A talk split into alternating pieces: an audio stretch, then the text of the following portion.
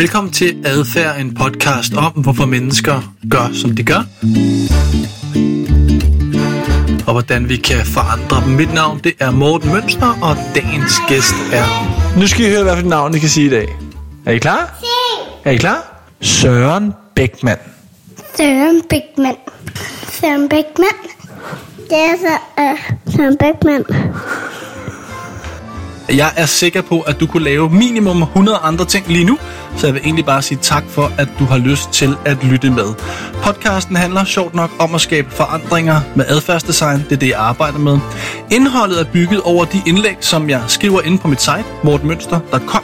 Der ligger nogle, synes jeg i hvert fald selv, ret grundige indlæg. Men jeg tænkte, at hvis du nu ikke har tid til at læse, hvad der svarer til sådan 8-10 af fire sider, så vil jeg rigtig gerne gøre indlæggene tilgængelige for dig som en podcast, så du kan lytte til det på cyklen, i bilen, eller hvor du nu kunne tænke dig det.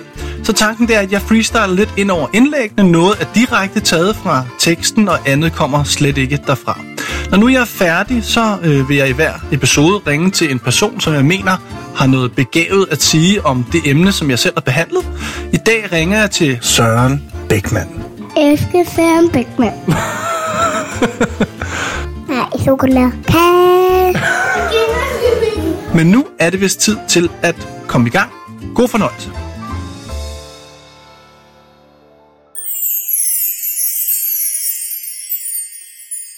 For i dag skal vi tale om, hvordan man håndterer det stigende tempo, som der er på forandringer rundt omkring i alle vores organisationer.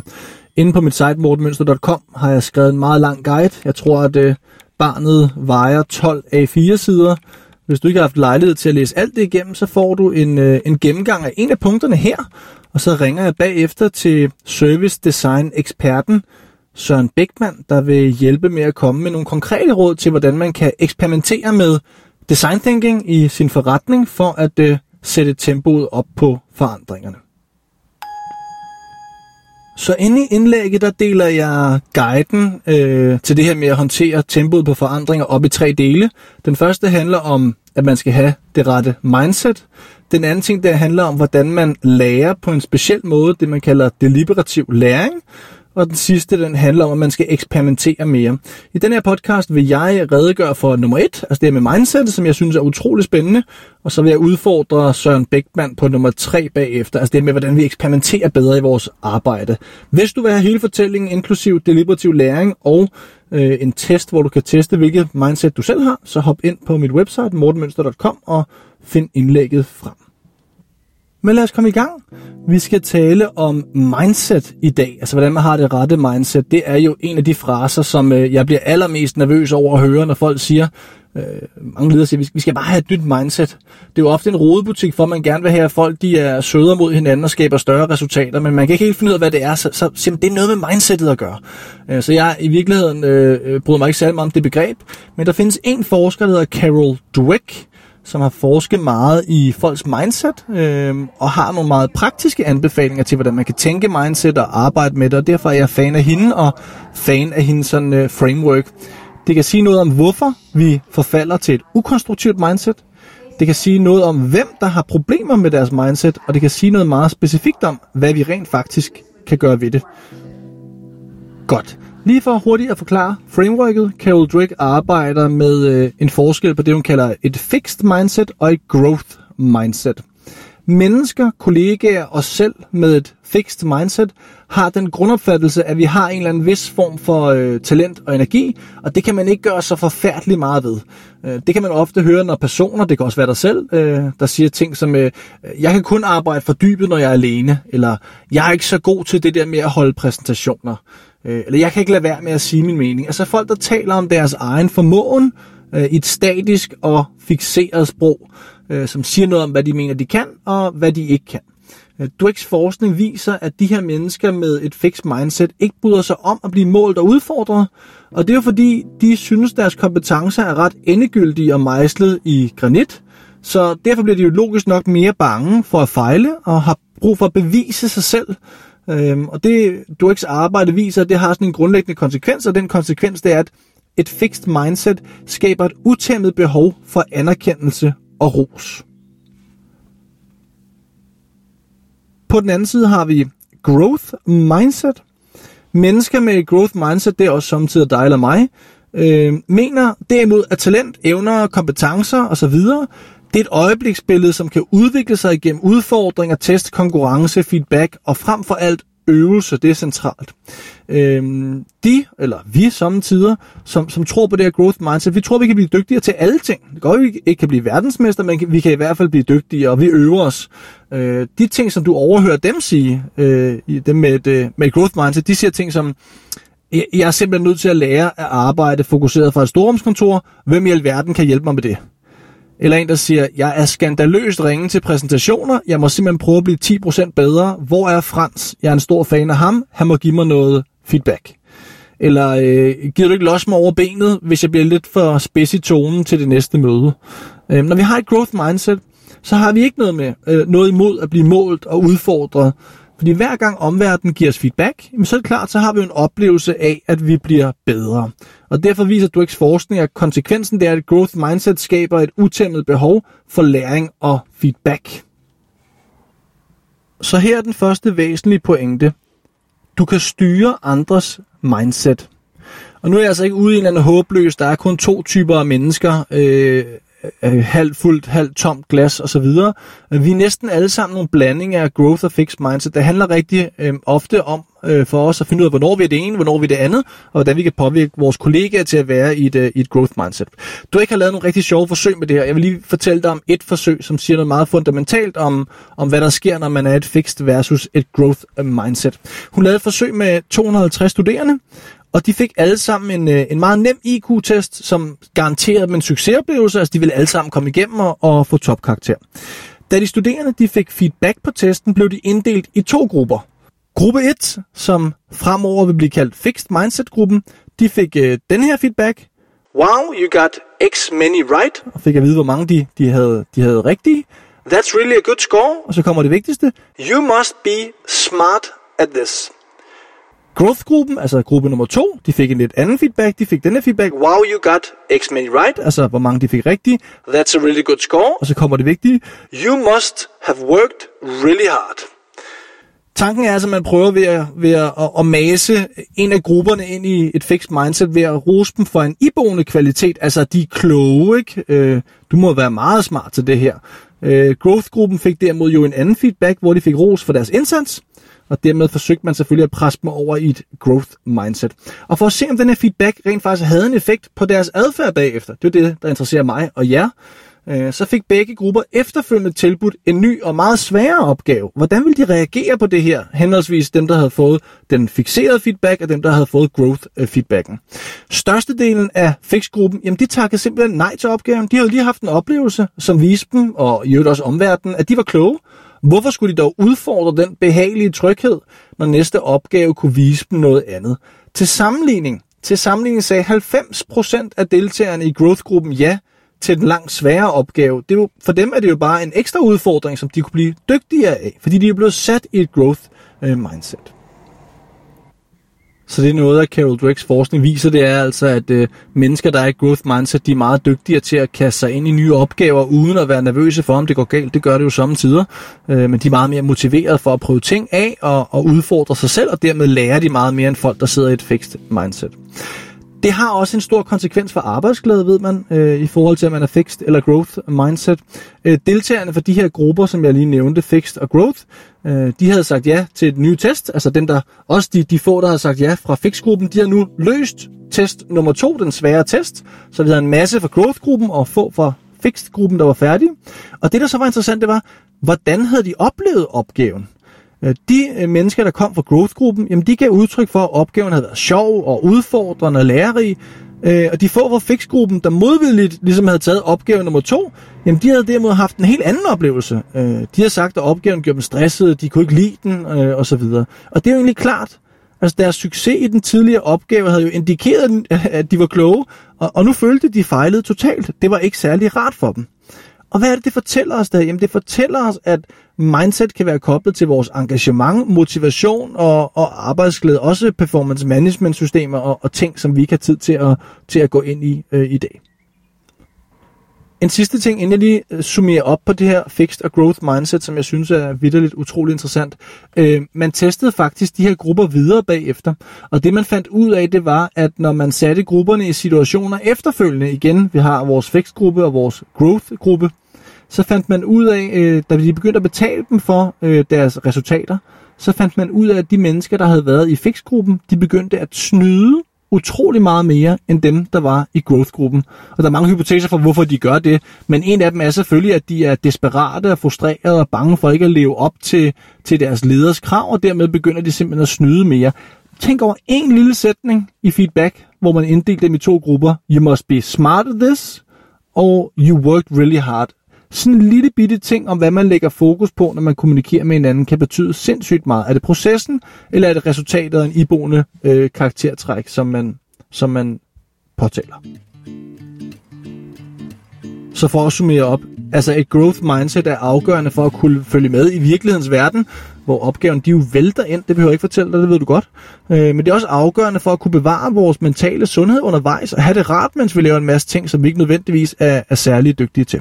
Så hvis vi lige sammenfatter tanken omkring growth og fixed mindset, øh, der er nogle forskellige ting, man gør. Husk på, nummer et, man skal give feedback for indsats og åbent sind. Og det er uanset om du er leder eller du er medarbejder, Feedback på menneskers indsats i en proces er langt mere frugtbart for vores mindset end anerkendelse af dygtighed. Man har jo også lavet det her rigtig meget i undersøgelse af, af os, der har, der har børn, som vi gerne vil opdrage fornuftigt. At hvis man bliver ved med at sige, ej hvor er du god, ej hvor er du dygtig, ej hvor kan du kravle højt op osv., øh, så skaber man ofte børn, der får et fixed mindset, fordi vi bliver ved med at rose dem for resultaterne, hvor man i stedet for at sige, ej, hvor jeg, har, jeg kan se, du har øvet dig, du har arbejdet to timer på den her tegning, og i stedet for at anerkende øh, indsatsen øh, i en opgave, jamen, så vil man typisk få børn med et øh, growth mindset, som vil, som vil klare sig bedre. Så det med at give feedback for indsatsen og åbent sind. Den anden ting, man kan tænke over, det er, at man kan lytte efter statisk og fixeret sprogbrug og kompetencer og sørge for at udfordre det. Jeg gør det hele tiden selv, når jeg omtaler mig selv til ting, jeg ikke er særlig god til så i stedet for at omtale det som en situation, hvor jeg kan øve mig, så omtaler det som om, jeg aldrig nogensinde kunne blive bedre til det. Ja, det gælder også vores kollegaer og medarbejdere osv., så vi skal stoppe hinanden og få ændret vores måde at tale om tingene på. Den sidste, træn hinanden i viden om mindsetet. Man har lavet rigtig mange studier øh, med alle mulige segmenter i befolkningen, der viser, at når man underviser folk i det her, også i et skolebørn, underviser dem i de forskellige mindsets og fortæller dem om konsekvenserne ved det ene og det andet, så bliver det lettere for folk at være i et, øh, i et growth mindset. Og det er, synes jeg, øh, næsten en præmis for at kunne overleve i, i den verden, vi lever i lige nu. Nå, men skal vi ikke prøve at ringe til Søren Bækman for at få hans øh, perspektiv med på, hvordan man kan blive bedre til det her med at skabe forandringer igennem det at eksperimentere? Lad os lige prøve ham en gang.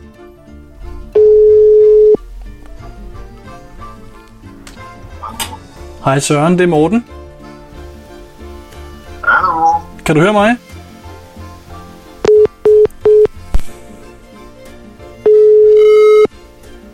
Hej Morten. Hej Søren, det er Morten. Kan du høre mig nu? Nu kan jeg høre dig. Nå, det var godt. Det er godt, at det var lige godt. sket uh, alle mulige underlige ting og sager. Ja, det, var da, det kender jeg kun alt for godt. Jeg står også og bokser lidt med teknikken her, så det er helt fint. Okay. Og alt Okay. vel forstyrrer dig, Søren? Nej, det gør du på ingen som helst måde. Jamen Søren, jeg har jo ringet til dig for at blive endnu klogere på det her med at eksperimentere. Og jeg ved, at øh, du er både stor tilhænger og gavet ud i det felt, der hedder design thinking, som er en del af, af din faglighed, som jo er service design. Så jeg tænkte, at du ville være den rette ekspert til at stille et par spørgsmål om det her med, hvordan bliver man bedre til at eksperimentere, hvad skal man være opmærksom på, øh, og så videre. Så jeg tænkte, kunne du ikke begynde med at sige lidt om, hvad er design thinking? Altså, hvad, hvad ligger der i den tilgang, og, og hvorfor mener du, det er en afgørende kompetence for at kunne, kunne skabe nogle effektive forandringer i sin organisation? Jamen i virkeligheden, så synes jeg jo ikke, at man kan tale om design thinking. Fedt. Uh, ikke at det ikke bliver, at det ikke bliver talt om som sådan, men, men jeg synes jo i virkeligheden, at i design tilgangen, der, der er det mere et spørgsmål om design doing. Men jeg synes jo i virkeligheden, at det er ikke et spørgsmål om designerne sidder og tænker særlig meget over tingene. Fordi en meget central ting i øh, den her tilgang, det er jo et spørgsmål om, at vi rent faktisk gør det. Ja. At vi går ud og piller med noget. Så vil jeg, så, så vil jeg, så, så vil jeg i virkeligheden udpege øh, sådan en, en 3-4 ting, som jeg, jeg, jeg kort vil øh, vil pege på. Altså jeg synes jo helt klart, at, at et meget centralt element, det er det brugerfokus, kundefokus, øh, som, som ligger i det. Altså, der er jo en grund til, at øh, designerne læner sig meget op af, også i den her sammenhæng, af, af antropologer. At de er meget interesserede i at vide, jamen, hvad er det, brugerne gør? Hvorfor gør de det? Hvad er deres problemer? Hvad er deres reelle behov og udfordringer? At nogle gange, så er det jo bare ikke tilstrækkeligt at spørge. Vi er simpelthen nødt til at gøre noget andet. Og der går vi ud og observerer og glor og involverer os og øh, øh, piller ved øh, får, får indsigter på en anden, øh, især mere kvalitativ måde, end, øh, end, end man måske ellers gør. Så det bruger fokus udefra ind, det er i hvert fald helt centralt. Øh, en anden central ting er spørgsmålet om øh, det, man kunne kalde øh, hvad skal jeg sige, åben problemformulering. Mm. Altså at øh, når man bliver konfronteret med et problem, at man så fokuserer meget på at forstå det problem, og være helt stensikker på, at vi nu er i gang med at løse det rigtige problem. At vi, øh, måske lidt usmageligt at sige det på den her måde, men at vi går efter primære tumor, ikke? Altså, ja, ja. At, at vi fokuserer på, hvor kommer det fra, og, og er vi i gang med at, at løse et symptom frem for et problem. Og undskyld, jeg afbryder øh, her. Og er, er det så det, som de kvalitative teknikker gerne skulle hjælpe til at løse, eller hvordan? Ja, det kan du godt sige, men det er i hvert fald også, øh, i den problemformulering, der er det i hvert fald også et spørgsmål om, at man, at man forbeholder sig retten til at, øh, at sige, jamen vi, vi skal være 110% sikre på, at det vi er i gang med her, at det ikke dækker over noget andet. Øh, jeg synes jo, der er rigtig mange, det kunne vi virkelig tale længere om, for jeg synes, det er et, et super interessant, en super interessant problemstilling, som jeg møder i, i mange sammenhænge, at vi er ret hurtige til, fordi det koster ret mange kalorier, kan man sige, så er vi ret hurtige til at sige, jamen det her, det er problemet, og det her, det er nok også årsagen, og i øvrigt, så skal vi have en app, ikke? Ja. Altså, at, at, at, øh, at den der iterative tilgang, altså hele tiden evnen til at kunne spole tilbage og sige, øh, er, vi, er vi nu sikre, og er vi, øh, er, er vi på sporet, og, og tør vi øh, hvad skal vi sige, genbesøge problemstillingen, øh, selvom vi i virkeligheden er kommet langt det, det, jeg synes, der er behov for det, og så kan jeg også godt se udfordringerne i forhold til, at der selvfølgelig er nogen, som, som mister tålmodigheden, eller siger, at vi skal, altså det, det skal ikke være kunst, vi skal, vi skal i mål. Ikke? Altså, vi skal også blive færdige, og, og, og mens at, at øh, designerne kæmper og, og, og arbejder iterativt, så er der altså også en virkelighed udenfor, og måske en virksomhed, der skal holde i gang, og nogle borgere, der skal betjene det. Så, ja. så det er også noget, der konflikter Ja, og så tænker men, jeg også, og det er ikke fordi det skal være en undskyldning, men jeg tænker også vel en af forskellene er, og det kan vel bare fordi man aldrig vil stille spørgsmålstegn ved det, men hvis nu man bygger en stol som designer, så vil man jo altid, så vil hele ens fabrik være indrettet til, at man bygger et par prototyper, for det er sådan, man bygger en stol, det er vi blevet enige om, hvor hvis vi skal bygge en service eller noget andet, så, så er vores organisation slet ikke gearet til at, at spole frem og tilbage hele tiden og øge budgetterne Nej. og lave problemet om osv. Altså, er, er der ikke også sådan noget med den måde, vi er bygget op organisatorisk, der modarbejder den tilgang nogle gange? Det tror jeg, du har fuldstændig ret i. Og, og, og det er jo så, nu, nu skal vi også tilbage på sporet, fordi ja. det er jo så virkelig også mit tredje, ja, mit tredje punkt i, i den her sammenhæng, ikke? Altså, at prototypen er jo også en meget central ting i den her tilgang. Der er jo ingen, der er jo ingen designer med respekt for sig selv, som, som vil, vil øh, designe en ny stol eller en lampe, eller hvad ved jeg, uden at lave en prototype. Nej.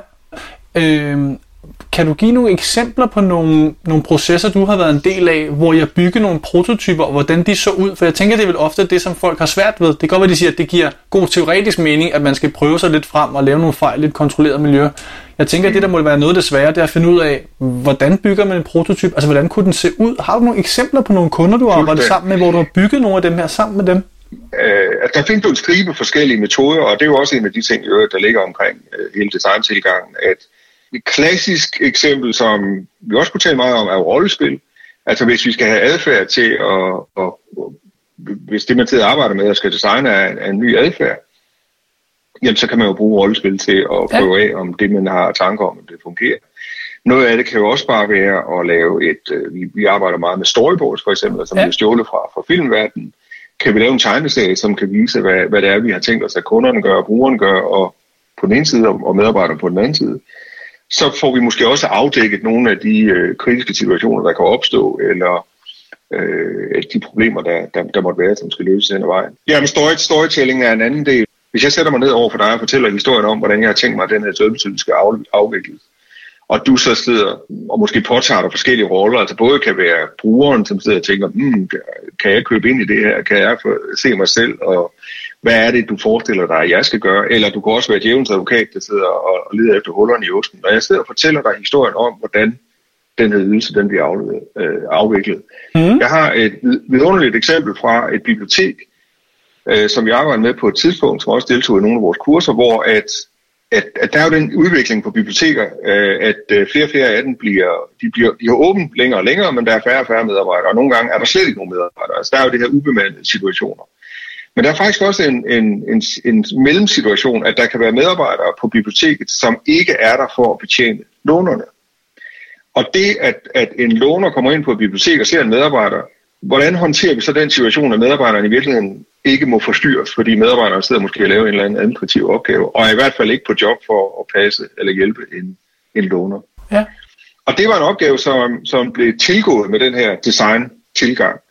Og, øh, og det, der, øh, det, der popper op som en idé på et tidspunkt, det er, at man begynder at bruge den analogi, eller hvad skal vi sige, vi taler også om sidestepping, altså vi træder ind i en anden øh, en anden branche eller en anden kategori og se, hvad gør andre i andre sammenhænge, er det noget, vi kan låne noget af. Og, øh, og, og det, man, øh, det, man begyndte at tænke i, det var, øh, det var i virkeligheden trafiklys. Og, og det, det endte med på det her bibliotek, det var, at man kørte ud i IKEA, og så købte man sådan en stribe LED-lys, eller hvad det nu hedder, som kunne i øvrigt vist nok både være diskolys og hvad ved jeg, men i hvert fald så kunne man indstille det til at lyse i forskellige farver. Og så klistrede man en stribe lys på en øh, skranke, og rent faktisk så fungerede det. Altså, det var åbenlyst for, for brugerne, at når de kom ind til en skranke, hvor der var et rødt lys, der var tændt, så betød det nok, at man ikke kunne forstyrre nogen. Der var i hvert fald ikke nogen, der gjorde det. Og når lys så til gengæld var grønt, så var de ikke, øh, der ingen berøringsangst over for at og henvende sig ved skranken. Og jeg synes, det er en super god måde, altså lige en, en gennemgang af de her ting, for jeg tror måske også bare i min, i min mangel på viden på design thinking, eller, eller hvad jeg nu måtte kalde det, hvad du kan mig lov til at kalde det, så tænker jeg det meget som at bygge en stol hele tiden. Altså bare det her med at lave et storyboard, eller, eller skrive ned, hvordan en serviceoplevelse skal udfolde sig, og så prøve at teste den af med relevante stakeholder og kunder, og så videre. Prøve at læse den op, gå i dialog om den. Det havde jeg egentlig ikke tænkt som en prototype. Det, det, det, sådan havde jeg slet ikke overvejet det. Jeg tænkte lidt, at man skulle, du ved, bygge en helt ny skranke af pap og, og flyve ja. til Spanien og teste af. Altså, altså, at det var meget omfangsrigt, ikke? Altså, for jeg tænker, man, jo, jo, men, det, men det, findes der, det findes der selvfølgelig også eksempler på. Men, men noget af det, som jeg synes er spændende, og noget af det selvfølgelig også ligger i tilgangen med prototyper, det er jo den der med, som altså man, øh, designeren vil sige, sige noget i retning af, at man skal uh, fail fast og fail forward. Altså, at jo før, jo bedre øh, at du får prøvet nogle ting af, fordi du bliver klogere på den der rejse. Altså hvis du venter for længe med at lave en prototype, og måske også lave prototypen, og med så må sige, for lækker øh, og for avanceret, øh, jamen så kan du måske også gå hen, altså dels kan du gå hen og blive forelsket i prototypen, fordi nu er den simpelthen så lækker, ja. altså, altså den, den, den, du kan næsten ikke se andet end den. øh, hvis, hvis du derimod står med noget i pap og Lego og øh, en lille tustegning, du selv har lavet, jamen så, så gør det ikke tilsvarende ondt at kassere det og så finde på noget andet. Nej, øh, og, og, og det, det synes jeg egentlig giver rigtig god mening, at hvis man bruger for lang tid på det, så har man næsten øh, investeret så meget, at man ikke kan, kan komme væk fra den igen. Hvad med, hvis man, hvis man prøver at tage det over, og sådan, øh, ikke nødvendigvis væk fra, hvis nu man tager det over og kigger sådan lidt mere på øh, organisationsudvikling eller ledelse, altså man tager lidt væk fra servicemiljøet, som, som du især arbejder med, men som jeg selvfølgelig også nogle gange arbejder med. Hvad, hvordan tænker du, hvis nu for eksempel, det er jo det alle bokser med nu om dagen, det er det her med, at der vælter regler ind om GDPR og, og forandringer og transformationer og alt, hvad sådan noget det hedder, ikke? Hvordan tænker du, at, at ledere kan bruge den her tilgang i deres ledelse, hvis du overhovedet har nogle tanker om det? Altså den måde, de leder på, den måde, de implementerer på. Nu mener jeg ikke ledere fra toppen, men du ved, også projektledere og folk, der arbejder med ja. at få implementeret ja. en anden adfærd. Har du nogle tanker omkring det? Jamen, jamen jeg synes jo, det er... Der, der synes jeg måske, hvis nu tager den, den, den tilgang, vi har talt om, jeg synes jo, det skal ende med en prototype igen. Og, og om det skal have en eller anden form, det kan man så diskutere. Men jeg synes, man skal starte et andet sted, og man skal starte med øh, at få nogle bedre indsigter. Og det synes jeg i virkeligheden også er en meget central ting i, øh, i den her tilgang. Altså det, at vi, at vi i højere grad øh, bliver i stand til at gå ud og, og glo på godt jysk, ikke? Altså, forsøg at slette harddisken. Ja. Nå, men altså forsøg at, slette harddisken, lade som om man aldrig har været i den virksomhed, man nu er i før. Og det kan jo både være i rollen som, som, øh, som kunde og bruger, men det kan jo også være i rollen som medarbejder. Altså, øh, uanset hvad for en, en, en udfordring, man nu måtte stå i, altså det at kunne, kunne sige, kan, kan vi prøve, jeg, og det, jeg siger ikke, det er nemt, men kan vi prøve at, at lade som om, vi aldrig har været der før? Og så gå rundt og observere. Det kunne også være, øh, det kunne også være at, at der ville være noget i at bytte job. Altså, hvis, hvis man bytter job i en organisation og siger, nu, nu spiller vi lige den her rolle, nu, påtager, nu, nu tager jeg dit job, og du tager mit, øh, for at se, jamen, hvad er det egentlig, vi går rundt og laver.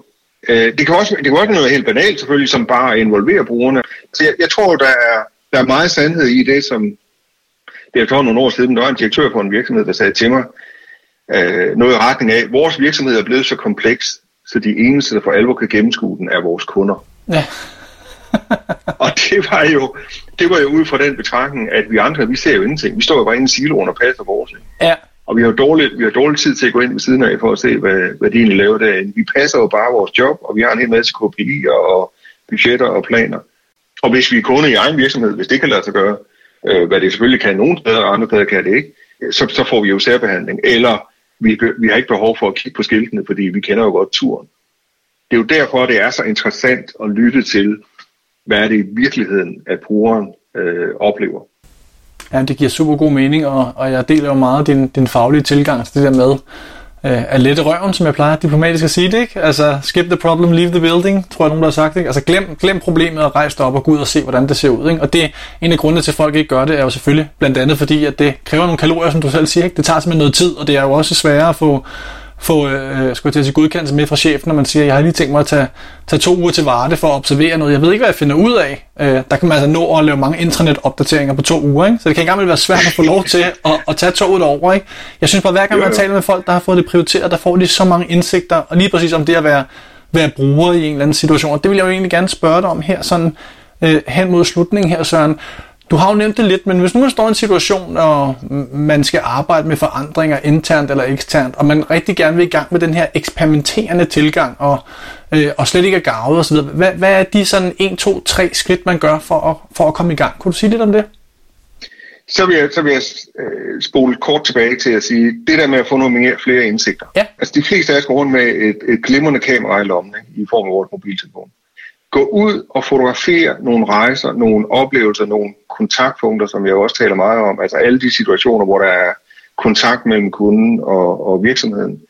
Få, få en et eller anden fornemmelse af, hvad er det i virkeligheden, at vores øh, brugere, borgere, kunder, patienter, hvad det nu er for nogen, hvad er det i virkeligheden, de oplever. Få nogle bedre indsigter. Få nogle bedre idéer. Det behøver jo ikke at være de der kaotiske øh, brainstorm-metoder, som, som nogen har det fint med, og andre kan få fuldstændig røde knopper over det hele. Jeg har en yndlingsting, som hedder en idé-sudoku, hvor, hvor, og man kan virkelig sige, at det er brainstorm møder Excel-ark. Og, og, og det er... Det er to det meget er, forskellige øh, mennesker i en organisation, du har fat på ja, det må man sige. Det må man sige. Men det fungerer fuldstændig perfekt, og, og, og jeg, jeg bruger det øh, altså, flere gange om ugen i de sammenhæng, jeg står i, og jeg har endnu ikke set det ikke fungerer. Du har bygget meget forventning op nu til den her idé, så du Det skulle jeg bare lige hilse at sige. ja, det skulle jeg lavet være med. Men jeg skal nok, øh, jeg skal nok sende dig noget linkvæsen til, til det. At det tredje punkt, hvis du får nogle, nogle bedre indsigter og får nogle bedre idéer, så, så drejer det sig om at, få, at bygge nogle prototyper. Og det kaster ud i at prøve, tegne, bygge noget i pap, lave noget i Lego, lave en lille film med det samme kamera, som du har i, i lommen, der kan du også lave en lille video hvorfor ikke prøve at, øh, at lave en lille video af, hvordan kunne, det, kunne vi gøre det i stedet for? Øh, begrebet rollespil har jeg allerede været inde på. Det har fået en, en træls på godt jysk klang. Ja, det kan jeg godt genkende. Mange steder. Det ville også have meget svært, hvis nogen kom ind i rummet, en ekstern konsulent og sagde, nu skal vi lave rollespil, så ville jeg også blive helt trist. Øh, så hvordan kan, man, hvordan kan man lykkes med det alligevel? Jamen det, kan, det synes jeg jo, man kan ved... Altså, jeg, jeg kender jo godt, at når jeg står i workshops og, og, og, og siger rollespil, så er der jo ingen, der... Jeg kan ikke få øjenkontakt med nogen. Der er jo ingen, der tænker... Alle, alle, kigger ned alle tænker, nu, nu, nu, nu skal jeg til op og være pinlig, ikke? Og det har jo ikke noget med sagen at gøre. Rollespil i den her sammenhæng, det er jo den der, igen den kontrollerede situation, at jeg har, jeg, nu, nu er jeg kunden, du er, er, er, er medarbejderen, vi har en eller anden dialog om noget. Øh, jeg kan blive instrueret i at, at være kritisk, eller modtagelig, eller ked af det, eller et eller andet, og, og du, kan, du, skal, du skal så forsøge at navigere i den situation. Jeg kender til virksomheder, som i løbet af en fuldstændig almindelig arbejdsdag, altså flere gange i løbet af dagen, kan gå hen i et hjørne og lige lave et hurtigt rollespil, fordi nu har en supervisor set, at der har udspillet sig en, en konkret situation med en kunde. Øh, hvordan, hvordan kan vi lige håndtere den her lidt bedre, eller kan vi lige hurtigt lære noget af det? Så, så rollespil også kan blive en naturlig ting, altså det kan simpelthen blive masseret ind i, i organisationen. Så det ikke behøver at være noget, hvor man siger, at det, det, det kan kandidere til at være underholdning til julefrokosten. Det er slet ikke, øh, slet ikke der. Ah, det, er slet ikke der, vi skal være. Jamen, det er super sjovt, det med, med den meget sådan lidt mere improviseret, intuitiv tilgang til det, man lige kan spille en situation igennem og lige prøve at sige, hvad, hvad kunne vi ellers have sagt, eller et eller andet. Det var et dejligt konkret eksempel. Lige præcis. Lige, nu, præcis. lige inden jeg slipper dig, du, du er simpelthen, altså inden alle lytterne, de, øh, de melder sig fra den her podcast, du er simpelthen nødt til at sige noget om den her idé, så du, Søren. Du kan ikke lægge den som en cliffhanger. Du, du må simpelthen fortælle, Nej, hvad det er. Kender, Ja, det skal nok. Alle kender en uh, sudoku, altså hvor man uh, jo uh, skal have tingene til at passe inden for en uh, ni, ni felter, ikke? Og så spreder det sig ud af. Her starter man inde i midten af en, en sudoku, og jeg skal selvfølgelig nok lige sende dig et link, som du kan øh, bruge, eller en tegning eller et eller andet. Man starter inde i midten med at formulere et spørgsmål. Hvordan kan vi lave nogle bedre afslutninger på møder, for eksempel? Fuldstændig konkret, så konkret et spørgsmål som overhovedet muligt så er kravet, at man rundt om det spørgsmål skal få otte idéer. Dermed har man altså udfyldt et felt på øh, 3 gange 3 øh, felter, ikke? Som, som inde i midten her. Man skal have otte konkrete idéer, og, og, og får man flere, så er det fint, men man skal mindst have otte. Så tager man de, et af, en af de, øh, måske den bedste af de idéer, og flytter ud i et nyt felt, og det kan så være, at vi siger i forhold til det spørgsmål, jeg lige stillede, hvordan kan vi lave nogle bedre mødeafslutninger? Det kan vi gøre ved at give kunderne en gave. Så flytter vi det felt ud, og, siger, og så begynder vi at diskutere, hvad kan det så være for en gave? Og så skal der genereres idéer rundt om den idé, så det, Nå, vi, okay. vi i virkeligheden ret hurtigt kommer til at lave 8 gange 8 øh, idéer. Og ved at være struktureret på den her måde, så kan man også sagtens komme ud af nogle tangenter og komme i nogle helt andre retninger. Men ved at være struktureret på den her måde, så kan man faktisk relativt hurtigt lave et relativt stort antal idéer. Og det er jo meningen med øh, den her form for, for brainstorm. Her sætter vi det lidt i system, og det vi bare oplever, det er, at det hjælper rigtig meget på, på dem, som ikke er hvad skal man sige, komfortable med den der, det der kaos, som, som idégenerering også kan være. Så det her er lig, ligesom en, en hjælp, og, og så kan jeg personligt godt lide den, øh, altså jeg har flere her på mit kontor, hvor jeg sidder lige nu, der har jeg flere øh, idésudokuer hængende. Og når der er et felt, der ikke er udfyldt, så føler jeg nærmest, det stiger på mig. Ikke? Så jeg skal simpelthen få en idé, der kan fylde det Kommer din, hver- din hverdagsautisme kommer op i dig? Den skal simpelthen fyldes ud. Ja. det er fantastisk. Om glimrende Søren. Men jeg tror bare, at vi lukker den her med de her, øh, de her tre rigtig gode råd med bedre indsigter, øh, bedre idéer, og så komme i gang med nogle prototyper. Det synes jeg giver rigtig god mening. Så øh, tusind tak, fordi at jeg måtte ringe til dig og tage noget af din værdifulde tid, Søren. Mange tak for hjælpen. Du er velkommen.